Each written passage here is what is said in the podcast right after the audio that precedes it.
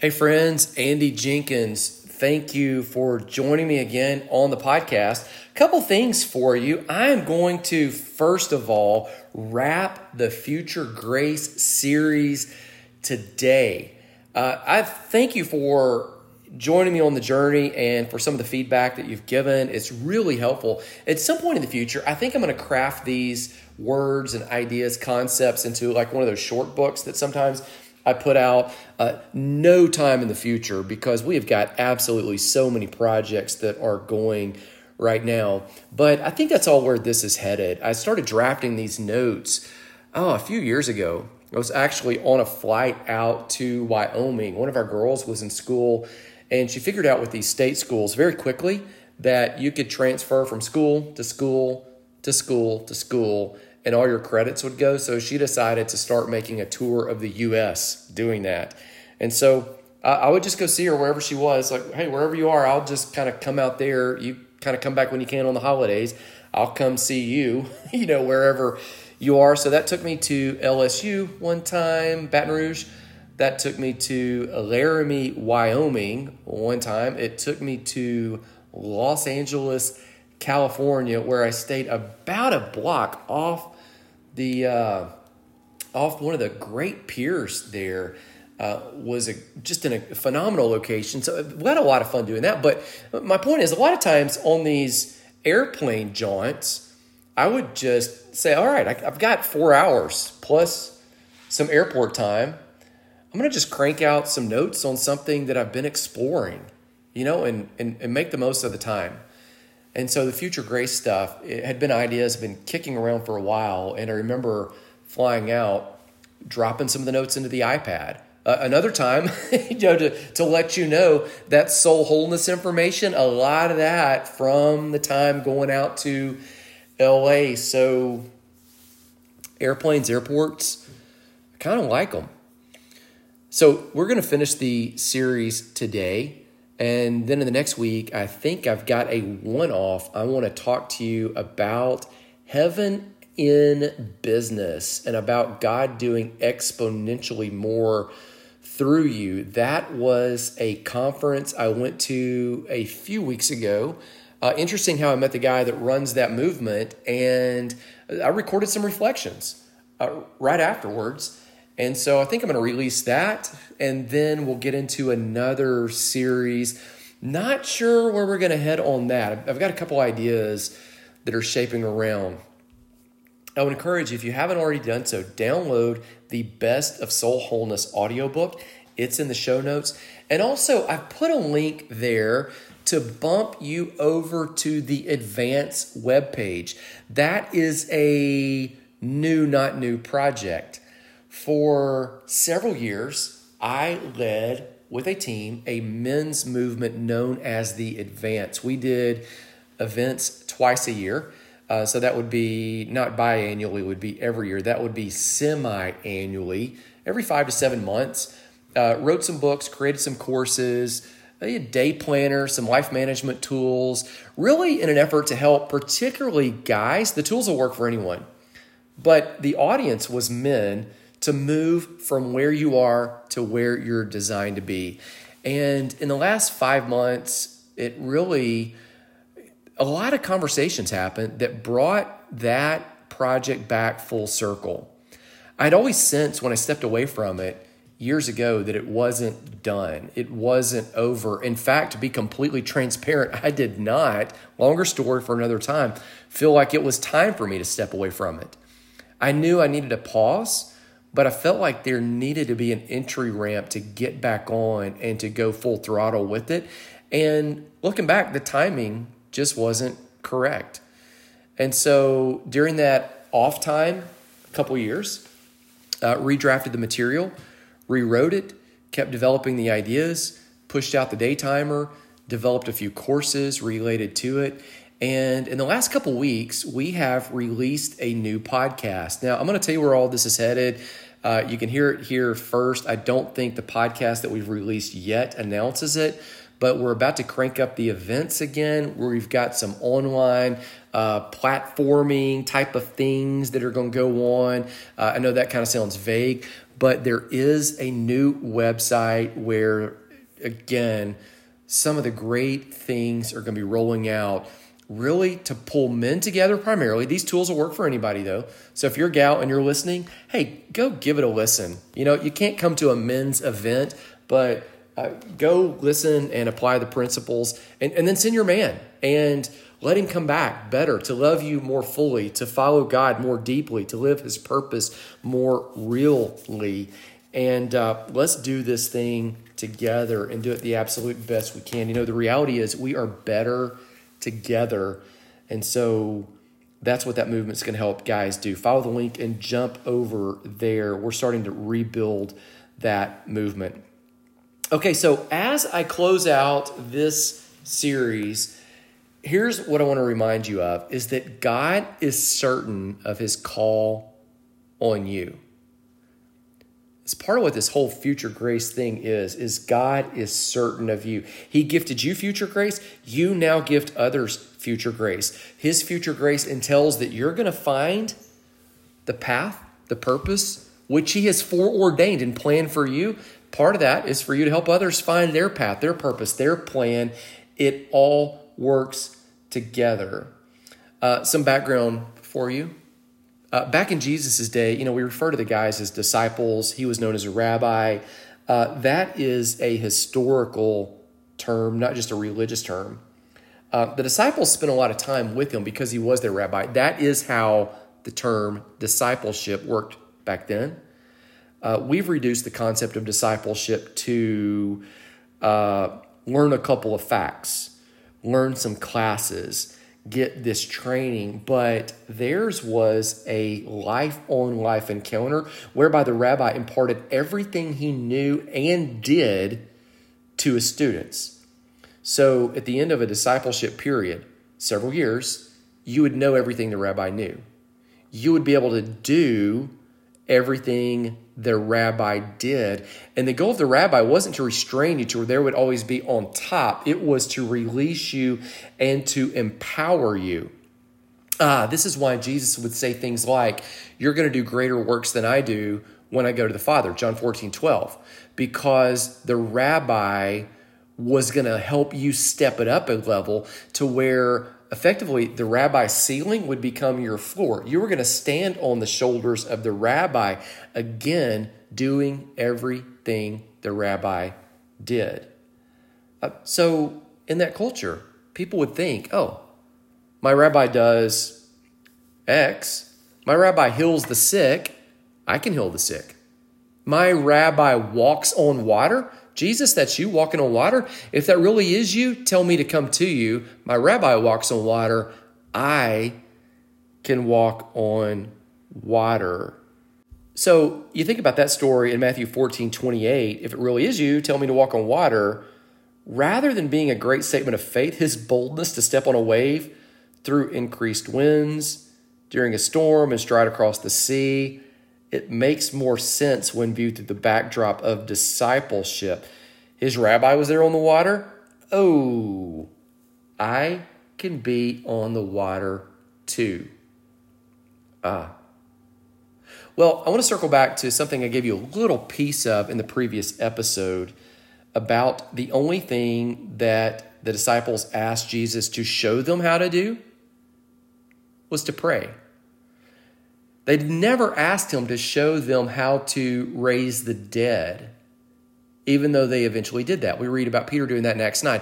They never asked Jesus, that we see recorded, showing them how to make a lame man walk, even though we see Peter doing that in the stories early in the book of Acts. We never see them asking Jesus, hey, teach us how to preach a spontaneous sermon even though we see the disciples do that all throughout the book of Acts.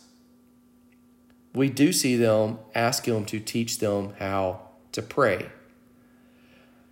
Meaning it must have been such an intimate, almost, I don't want to say effortless, but an ease to it that something about it captured their attention. Also, the only other thing they asked him to increase their faith to do was not the things we would ask him to increase our faith to do. Increase my faith so I can start a business and generate a booming income. Increase my faith so that I can uh, heal this person. Increase my faith so that I can raise the dead. Increase my faith so that I can. They ask him to increase their faith so that they could forgive. Ah, uh, here is how it worked out. Conventional Jewish wisdom back in that day was that you offered an offender forgiveness three times. That, that's really kind of what we do today, honestly. We put these cultural ramifications on it that are conventionally wise in our mind that uh, we forgive, we forgive, we forgive. And then if they don't do it, we label them as, oh, we need to put a boundary on that person. Oh, yeah, maybe, maybe not. Or they didn't do what we said in our way. They're all of a sudden an abuser. We water down all of these terms that are powerful and needed terms, but we, we've gotten so weak in our faith. Conventional cultural wisdom was that you forgave three times. So Peter is talking to Jesus about forgiveness one time. Uh, Jesus actually asked them how many times they should forgive somebody. Peter, instead of saying three, which is what a good Jewish man would have done, Peter doubles it and then adds to it to kind of level it up to that perfect number of seven. He comes up with and says, Seven. Should he forgive an offender double what anybody in culture would do plus one? That would be gracious. But to that, Jesus moved the line. Not just a little bit, a long bit. Not seven, not even seven with the zero added, but 70 times seven. So Matthew 18, 21, 22, right on the heels of when he's talking about restoring a brother who has fallen. So in our culture, we get forgiveness wrong. We think of it as an emotional feeling or as a mental shift only. But Jesus told stories and demonstrated that forgiveness not only acknowledges that a wrong took place, but that the offended then does something radical. They let the cost go. And they demonstrate the Father's heart with their actions. Actions, not, not just an attitude, but what they do. They exhibit his kind of love by how they walk it out. In fact, the way the offended walks it out is actually evidence of how they perceive the forgiveness they've received from their Heavenly Father. A cold shoulder, a freeze out, a boundary that's misplaced, they might be demonstrating that they don't feel like they've received much forgiveness, so they don't need to dispense that much because the indication in Scripture is to whom much is given, much is required. Freely you've received, freely give to the same measure you've received.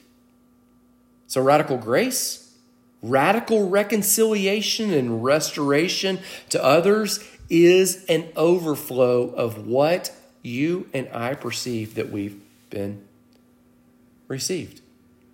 We forgive as we've been forgiven. St. Augustine, uh, he wrote the book, The Confessions. In that book, he says something like this he says that grace is so overwhelming, and if all things truly work together for the good for those who are called according to his purpose, if that really is the case, it doesn't mean that all things are good. It just means that all things work together for the good.